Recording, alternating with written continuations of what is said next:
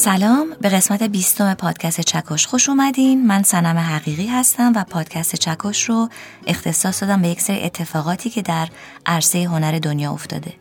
این اتفاقات محدود شده به اونهایی که به شکلی یا به دادگاه کشیده شده یا قانونگذاری خاصی رو رقم زده یا حتی از منظر حقوق هنر جذاب بوده. در این قسمت از پادکست چکش میام سراغ یک قصه تاریخی مربوط به ایران.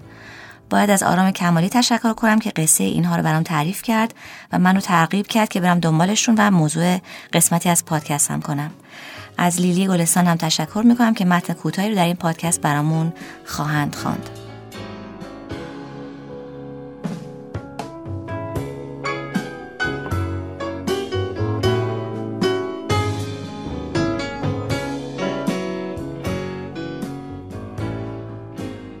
من خودم مدتها دنبال بهانه‌ای بودم که راجع به آثار باستانی ایران تحقیق کنم و ببینم آیا داستانی هست که هم جذاب باشه و هم بود حقوقی داشته باشه که بالاخره پیدا شدن. در این قسمت چند تا قصه براتون دارم. اولین قصه برمیگرده به کاخ آپادانای تخت جمشید. همونطور که همه می‌دونیم ساخت یکی از بناهای ایران باستان که پایتخت پادشاهی هخامنشیان بوده به اسم تخت جمشید در استان فارس. در دوران داریوش اول شروع میشه و تا تکمیلش چندین دهه طول می‌کشه. که در اصل یک پایتخت باشکوهی بوده که اگر دیده باشین پر است از سنگ نوشته و گل نوشته و ستونهای بلند و مجسمه های بزرگ. حالا یکی از قدیمی ترین کاخهای ساخته شده در تخت جمشید کاخ آپاداناست. کاخ آپادانا جایی بوده برای جشن و پایکوبی و همینطور پذیرایی از نماینده های کشورهای دیگه. این کاخ 60 متر طول داره و 60 متر عرض و یک جای بسیار زیبا و مجلل در اون شهر باستانی محسوب می شده. سرستون های بزرگی داشته که یا سر گاو بوده یا شیر و سم این حیوانات از طلا بوده و موی اونها از سنگ لاجورد و اگر نسخه بازسازی شده کامپیوتری این کاخ رو ببینین که بتونین ببینین در اصل چه به چه شکلی بوده. چیزی که واقعا جذابه رنگ های تند و شادیه که به کار برده شده بوده که دیگه الان بر اثر مرور زمان رنگ باختن. حالا بیایم حدودا 2400 سال بعد از دوره هخامنشی و ساخت کاخ آپادانا که می‌رسیم به دوران سلطنت رضاشاه. در زمان رضاشاه جز کارهای متعددی که در زمینه آثار باستانی و قدیمی انجام شده بود یکیش این بوده که رضاشاه موافقت می‌کنه که باستانشناسای خارجی که متبهرتر از ایرانی ها بودن برای بررسی و کشف آثار باستانی بیان ایران و این آثار قدیمی رو کشف کنن و حفاظت کنن. اینجاست که می‌رسیم به شروع قصهمون. به دعوت رضاشاه از کشور آلمان باستانشناسی میاد ایران به اسم ارنست هرتسفلد این آقا یک ایرانشناس و باستانشناس قدری بوده که از سال 1304 تا 1313 میاد در ایران اقامت می‌کنه و شروع می‌کنه به کندوکاو حرفه‌ای. میگم حرفه‌ای چون بعدا متوجه میشین منظورم از غیر حرفه‌ای چی می‌تونه باشه. کلا اکتشافاتی که این آقا انجام میده کلی اطلاعات راجع به ایران باستان رو روشن می‌کنه از اقتصاد و وضعیت جامعه و هنر 500 سال قبل زمانی که این آقا میاد ایران حدودا چهل خورده سالش بوده که نه سال هم میمونه اینجا و چندین دستیارم با خودش برای پروژه های مختلف در جاهای مختلف میاره ایران. این آقای هرسفلد خیلی آدم جالبی بوده. اولا که جامعه ترین گزارشی که اون زمان از سخت جمشید برای ایران تهیه شده بوده توسط این آقا انجام شده. سیستم سنگ تراشی و نقاشی و ساخت کتیبه های زیر خاکی رو شناسایی کرده بوده و از همه جالبتر در تهران کلاس های تدریس زبان باستانی ایران دایر کرده بوده. و به همین دلیل اگر چیزهایی که از دل خاک بیرون می آمدن نوشته های روشون قابل خوندن بوده ایشون میخوندن و ثبت می‌کردن. با همین مقدمه کوتاه میشه فهمید که چه نقش مهمی این آقا در جمعآوری مستندات گذشته ایران داشته. این آقا در استانهای مختلفی در طول این چند سال کار کرده ولی یکی از کارهای جذابی که انجام داده و به قصه ما مربوط میشه کشف پلکان معروف کاخ آپادانا در تخت جمشید بوده. همون کاخ زیبایی که براتون تعریف کردم. وقتی که هرسفلد شروع می‌کنه به کندوکا و پیدا کردن اون همه زیبایی از زیر خاک به شهریور 1312 می‌رسیم. و به زمانی که خودش مرخصی بوده در آلمان و کار رو سپرده بوده به دستیارش که دستیارش شروع می‌کنه به کاوش چهار گوشه کاخ آپادانا. در یک گوشه کاخ وقتی کاوش می‌کنن می‌رسن به یک تخت سنگ توخالی که تخت سنگ خیلی از کف اصلی کاخ پایین تر بوده و انگار مخفیگاه بوده. وقتی دستیار بررسی می‌کنه می‌فهمه که این جای خالی توی تخت سنگ خیلی خوش تراشه مثل یک قاب خالی 45 در 15 سانته و حدس می‌زنه که احتمالا چیزی قبلا توی این جای خالی تخت سنگ نهفته بوده. و جالب اینه که انگار این تخت سنگ رو در زمان خودش هم قایم کرده بودن که برای نسلهای بعد بمونه. خلاص این آقای دستیار میگه که احتمال داره که مشابه این تخت سنگ در سه گوشه دیگه کاخ هم پیدا بشن. شروع می‌کنن به کاوش و گشتن سه گوشه دیگه کاخ و می‌بینن که بله قاب های توخالی سنگی عین همون قاب اول در هر چهار گوشه کاخ موجود بوده. ولی جالب اینجاست که دو تا تخت سنگ ها توشون خالی بوده. و دو تای دیگه توی هر کدومشون یه جعبه است.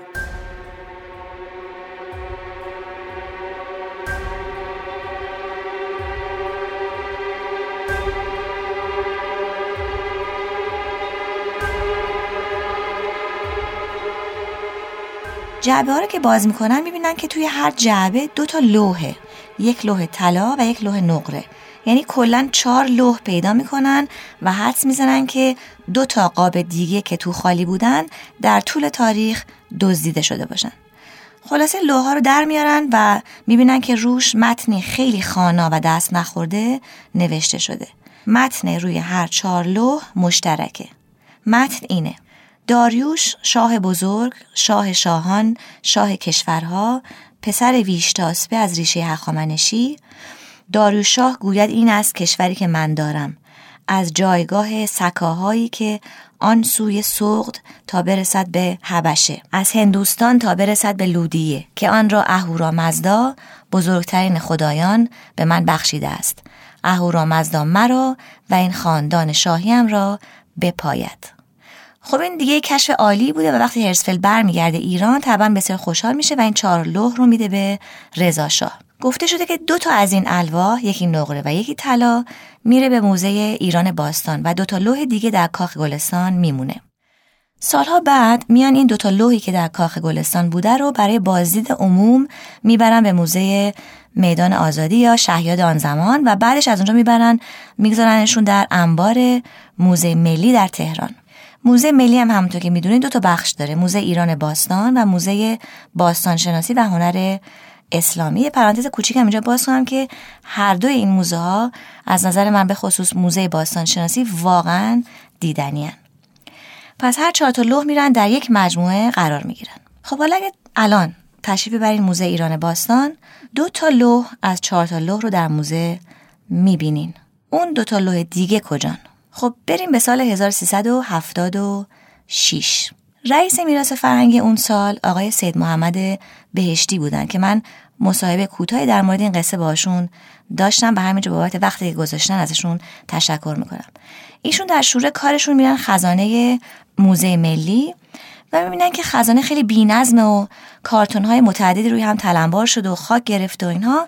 تصمیم می‌گیرن که یک عده رو به کار بگیرن که یک نظمی تو این سیستم برقرار بشه. وقتی این افراد بر طبق لیست اشیایی که طی سالها وارد خزانه شده بودن رو بررسی می‌کنن متوجه میشن که بعضی اشیا در جایی که باید باشن نیستن.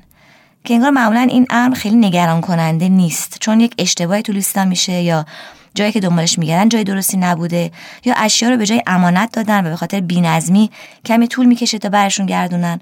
و به همین دلیل اشیایی که مفقود شده اعلام می‌شدن در مدت زمان کوتاهی پیدا می‌شدن و برمیگشتن به محل خودشون. برای همین خیلی دستن در کالا هول نمی‌کردن و دچار نگرانی نمی‌شدن. تا می‌رسیم به دو لوح از چهار لوحی که خدمتون گفتم. پرسجو می‌کنن و همه جا رو میگردن و مدت زمان زیادی هم میگذره ولی اثری از دوتا لوح نیست که نیست. برای همین رئیس میراث فرهنگی سرپرست اون قسمت از خزانه موزه ملی که مربوط به این دوتا لوح می‌شده رو به دفترشون احضار می‌کنن. این شخص که احضار میشه یک باستانشناس مجربی بوده به نام آقای نصرت الله معتمدی که در اون زمان مشغول کاوش در محلی در ایران بودن. آقای معتمدی از باستانشناسان بسیار مطرح زمان خودشون بودن که سال 59 هم به مدت یک سال مدیر موزه ملی بودن. ایشون که احضار میشن میان به تهران و اظهار بی اطلاعی می‌کنن. و میگن که من نمی‌دونم این دوتا لوح کجان. چند وقت میگذره و دیگه خبری نمیشه و طبق روال کار موزه اگر شیعی بعد از مدت زمان طولانی پیدا نشه موزه میبایست که مفقود شدن این اشیا رو به قوه قضاییه و وزارت دارایی اعلام کنه. موزه مجبور میشه این کار رو بکنه و قوه قضاییه وارد داستان میشه. آقای معتمدی رو برای بازجویی می‌برن و در بازداشتگاه نگه میدارن.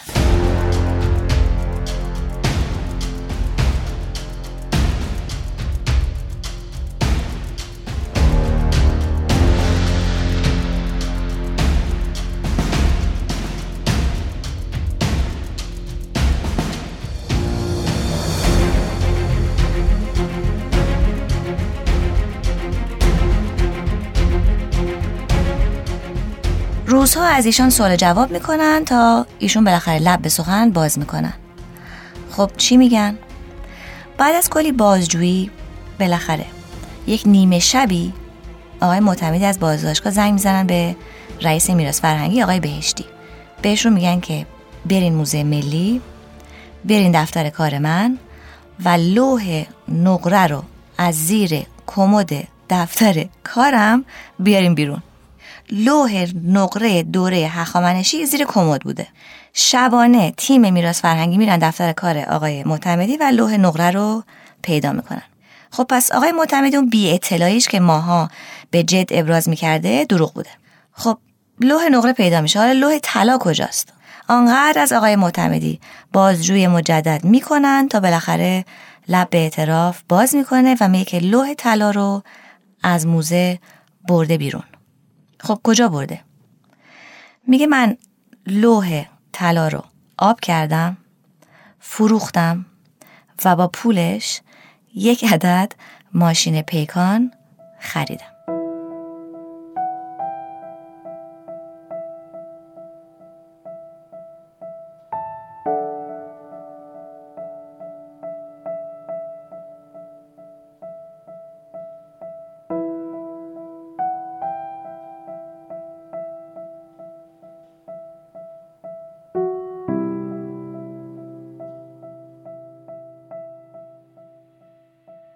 نمی‌دونم شما چه حالی شدین الان وقتی من این قسمت قصه رو خوندم. ولی من واقعا از پشت میزم بلند شدم رفتم یه چند ساعت دور خودم چرخیدم. مگه میشه باستانشناس مجرب کاوشگر مطرح لوح زرین 2500 ساله هخامنش رو آب کنه باش پیکان بخره؟ باورتون میشه؟ نه. هیچکس باورش نشده. آقای معتمدی سال 77 میرن زندان. در حکمشون اومده که تا عین مال رو پس ندن در زندان میمونن. هیچ کس نمی‌دونه این آقا واقعا چه بلایی سر این لوح طلا آورده. ولی تمام کارا مطمئن هستن که یک باستان شناسی که ارزش چنین شی قدیمی رو می‌دونه قطعا آبش نمی‌کنه و به احتمال زیاد به کسی فروخته. در هر سال از اون سال این لوح زرین سر از هیچ کجای دنیا در نیاورده و هنوز که هنوزه آقای معتمدی زندانه و لو هم ناپدید.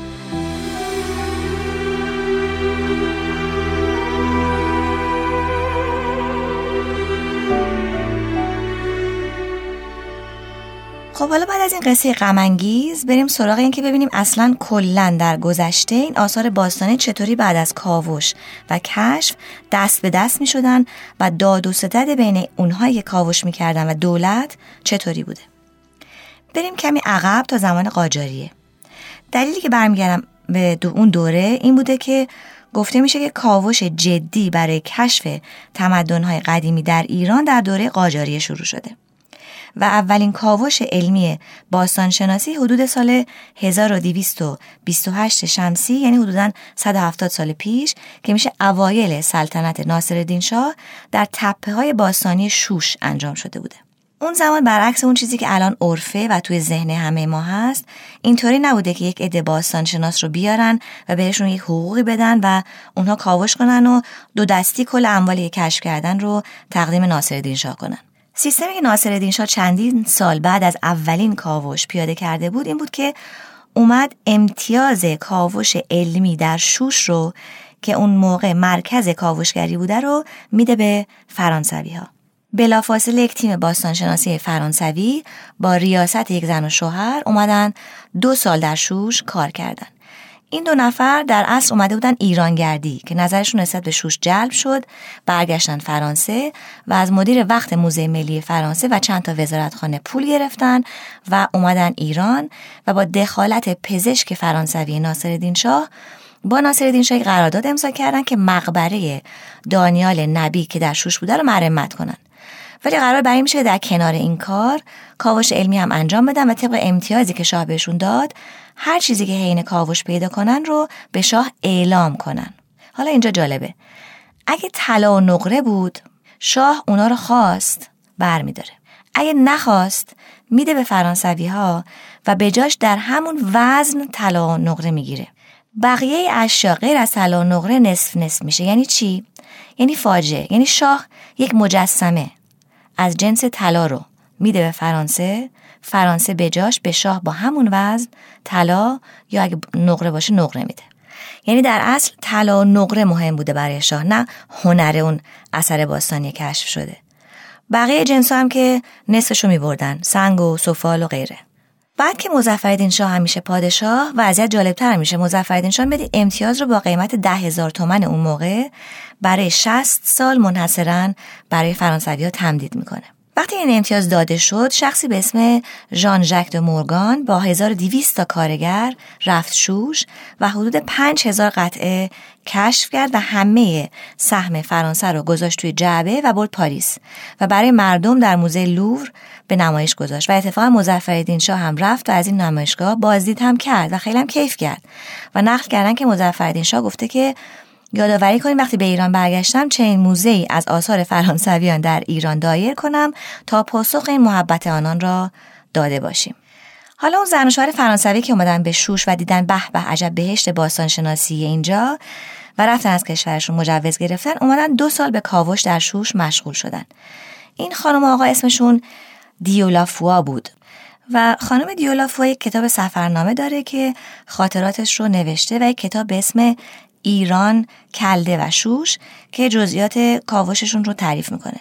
سفرنامهش و کتاب خاطراتش رو می‌تونین از اینترنت رایگان بگیرین. خیلی جذابه. ولی خب چند تا قسمت شوکه کننده هم داره که در ادامه قسمت قبلی و اون کار آقای معتمدی باستانشناس که لوح ترار آب کرد و باش پیکان خرید این خانم هم کار عجیبی کرده. این خانم در سفرنامهش یک متنی نوشته که مربوط میشه به زمانی که مشغول کاوش در کاخ آپادانای شوش متعلق به اردشیر بوده. ما در زمین دو تا کاخ آپادانا داریم یکی در تخت جمشید یکی در شوش. خانم نویسنده اینطور نوشته. وقتی من از کنار, این سنگ های عظیم میگذرم نسبت به مردانی که آنها را از کوههای بختیاری تا این محل حمل کردند و این مرمرهای سیاه سخت را با این زرافت بینظیر تراشیدند و جرأت کرده اند آنها را روی ستونهای 20 متری نصب کنند احساس احترام عمیقی می کنم. ولی در صفحات بعدی میگه که یک روز که در حال کاوش بودن مجسمه عظیم بدن یک گاو رو از دل خاک میارن بیرون و نوشته که این کشف بسیار جالب در عین حال موجب نگرانی و تأسف است. زیرا بدن گاو که از یک قطع سنگ مرمر تراشیده شده است وزن بیش از دوازده هزار کیلو دارد. ما هنوز وزن ساق ستون را تخمین نزده ایم و نمی‌دانیم چگونه موفق خواهیم شد این قطعات سنگین را با وسایل ناچیز حمل و نقل که در اختیار داریم تا ساحل دریا برسانیم. بعد میگه که اجازه بردن این سنگ ها رو به ما ندادن. مجوز گرفتنش مثل که خیلیش طول می‌کشه. ولی از خیر این مجسمه زیبای گاو نمی‌تونستن بگذرن. و سعی کردن راهی برای حملش پیدا کنن تا حالا ببینن شاه رو چطوری راضی کنن. نوشته که باید کلی آهنگر رو دوازده رس چارپا و حلقه و زنجیر و لوازم آهنی با کارگرهای دسفولی بیان تا بتونن تازه فکری برای حمل اینها بکنن. بعد این خانوم این جملات عجیب رو در کتابش نوشته دیروز گاو سنگی بزرگی را که در روزهای اخیر پیدا شده است با تأسف تماشا می کردم. در حدود دوازده هزار کیلو وزن دارد. تکان دادن چنین توده عظیمی غیر ممکن است. بالاخره نتوانستم به خشم خود مسلط شوم پتکی به دست گرفتم و به جان حیوان سنگی افتادم ضرباتی وحشیانه به او زدم سرستون در نتیجه ضربات پتک مثل میوه رسیده از هم شکافت. یک تکه سنگ بزرگ پرید و از جلوی پای ما رد شد. اگر با چالاکی خودمان را کنار نمی کشیدیم پایمان را خورد می کرد گوش دادین؟ جنون آنی. زده با پتک مجسمه عظیم رو خورد کرده. خیلی راحت. بعد میگه که مرمر سختی خود را کامل از دست داده بود. در طی دو هزار سال ریشه گیاهان در میان ترک هایی که انگام سقوط سرستون ایجاد شده بود رخنه کرده و تکه های آن را از هم جدا کرده است. به این ترتیب بدون آنکه انتظار داشته باشیم دوازده هزار کیلو به بارهای ما اضافه شد. زیرا حمل قطعات کوچک گاو سنگی میسر شده بود. صندوقهایی را که به وسیله گاری های کوچک از تپه پایین آورده ایم بار عرابه ها کرده اند خب اینم از این. پس مقدار قابل توجهی از این اشیای باستانی زیبا طبق همون قرارداد مسخره از ایران بیرون رفته. و این سوالی که خود من حداقل داشتم که این همه آثار باستانی ایران چطوری در خارج وجود داره و آیا همه به سرقت رفته بوده معلوم شد که خیر. مقدار زیادی با مجوز و طبق اون سیستمی که براتون گفتم از ایران خارج شده. البته همه با این سیستم از ایران خارج نشدن و مقدارش دزدی شده ولی مقدار زیادیش به خاطر فکر بکر شاه اون زمان از دستمون رفته.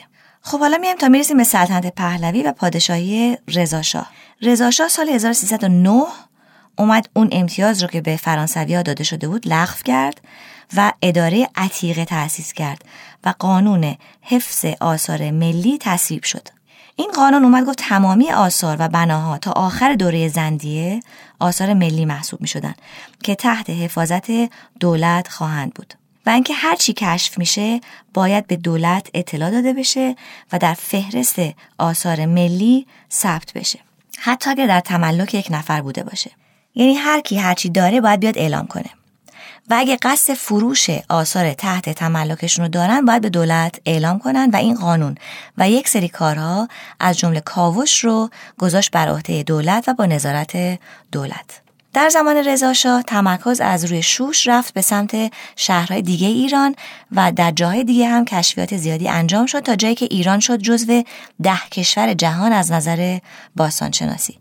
سال 1311 هم قانونی وضع شد که تخریب، مرمت بدون مجوز، سرقت و قاچاق آثار عتیقه جرم محسوب شد و مثل همون مثالی که براتون آوردم راجع به همون لوهای طلا و نقره سیستم دوران رضاشاه هم این بوده که همه آثار کشف شده باید دو دستی تقدیم رضاشاه می شده.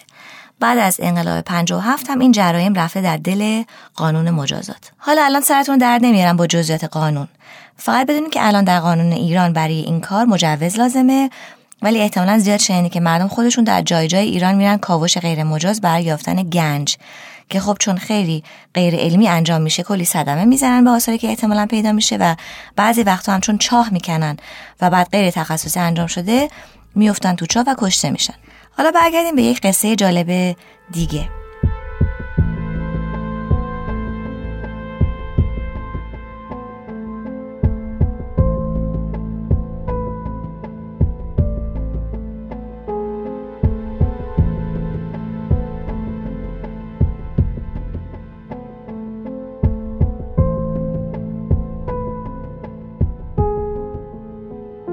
قصه که می‌خوام براتون بگم در قسمت شست مجموعه ایران به روایت آثار که توسط محسن ظهوری ساخته شدن تعریف شده.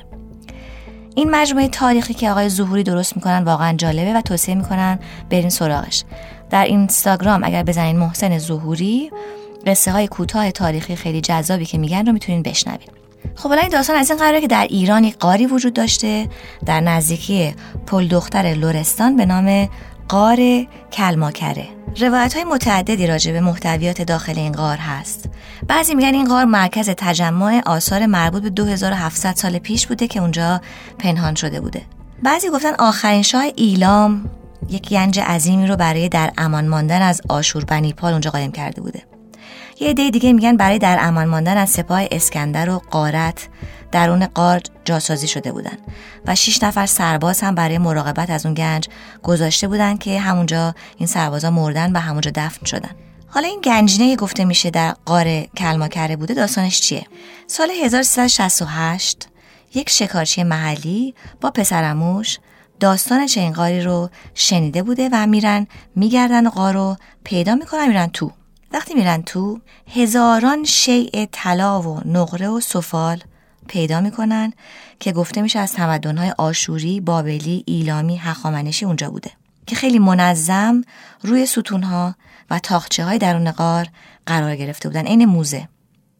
خبر پیدا کردن این گنج دهان به دهان میچرخه تا به گوش میراث فرهنگی لرستان می‌رسه و اونجا از میراث فرهنگی تهران کمک می‌خوان و اینجا جالب میشه که تازه بعد از چند ماه که خبر این محتویات این غار بهشون رسیده تشریف می‌برن به غار سر می‌زنن که ببینن چه خبره.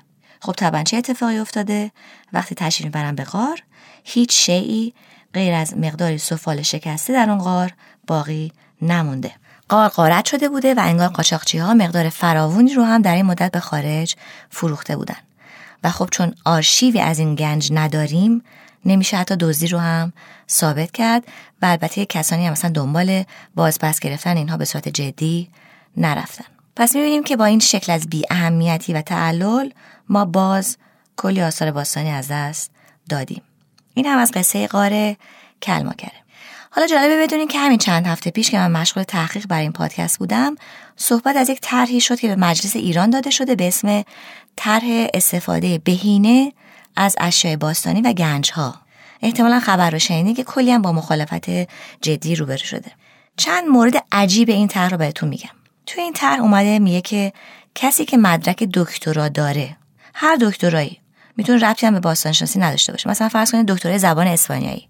بعد از گذراندن یک دوره کوتاه کاوشگری و حفاری می‌تونه مجوز بگیره و رأسا کاوش کنه. سوال اول اینه که چرا دکترای رشته غیر مرتبط باستان شناسی چه مزیتی داره؟ مغز کسی که دکترا داره مثلا با گرفتن مدرک دکترا اتوماتیک به آثار باستانی اهمیت بیشتری نشون میده و مغز یک لیسانسه این اهمیت رو درک نمی‌کنه.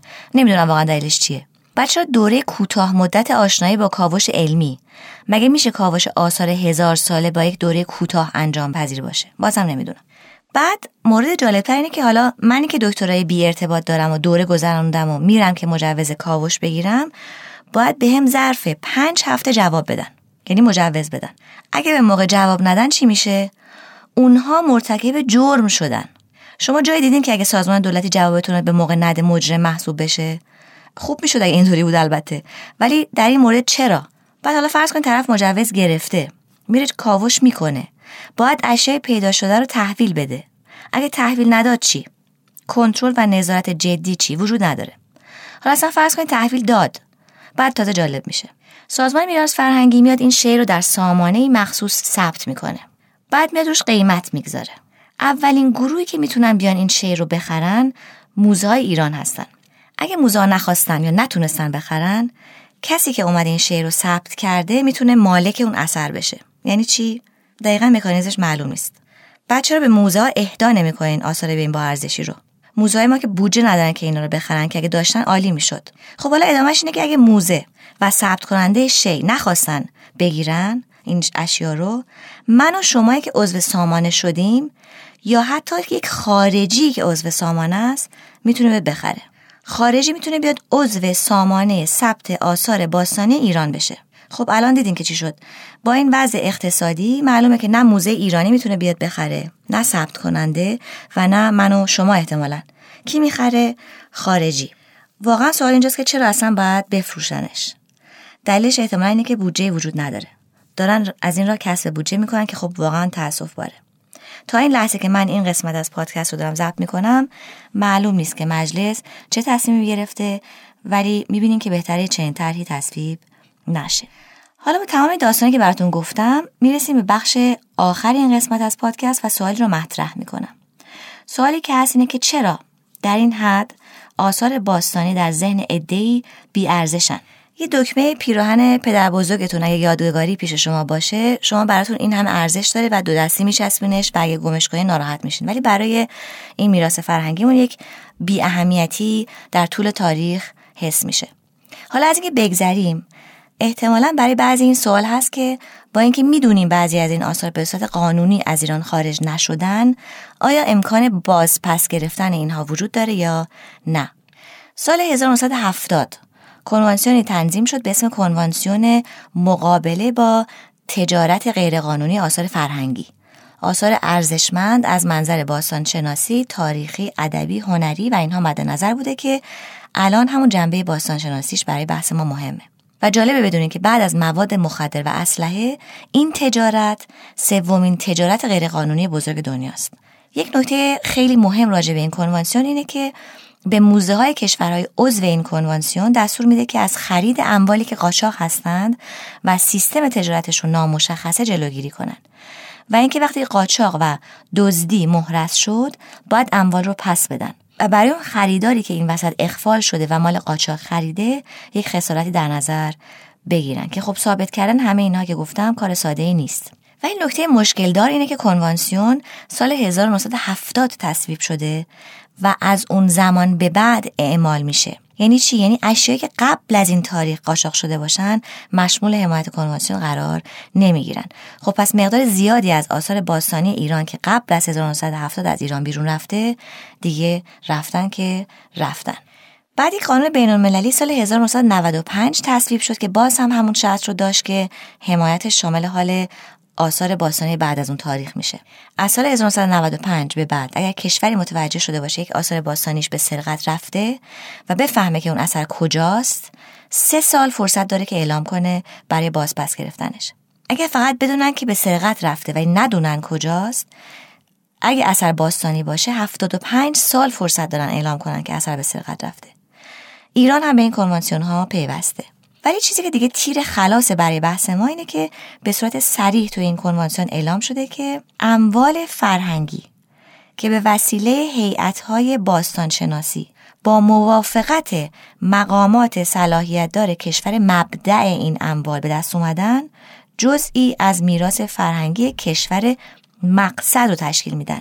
یعنی چی؟ یعنی حتی اگه کنوانسیون به گذشته هم اعمال می‌شد اون باستانشناسان فرانسوی که اومدن با اجازه ناصرالدین شاه و مظفرالدین شاه اشیای باستانی رو بردن و مقدار زیادی از آثار رو با مجوز به فرانسه صادر کرده بودن تکلیفشون چیه؟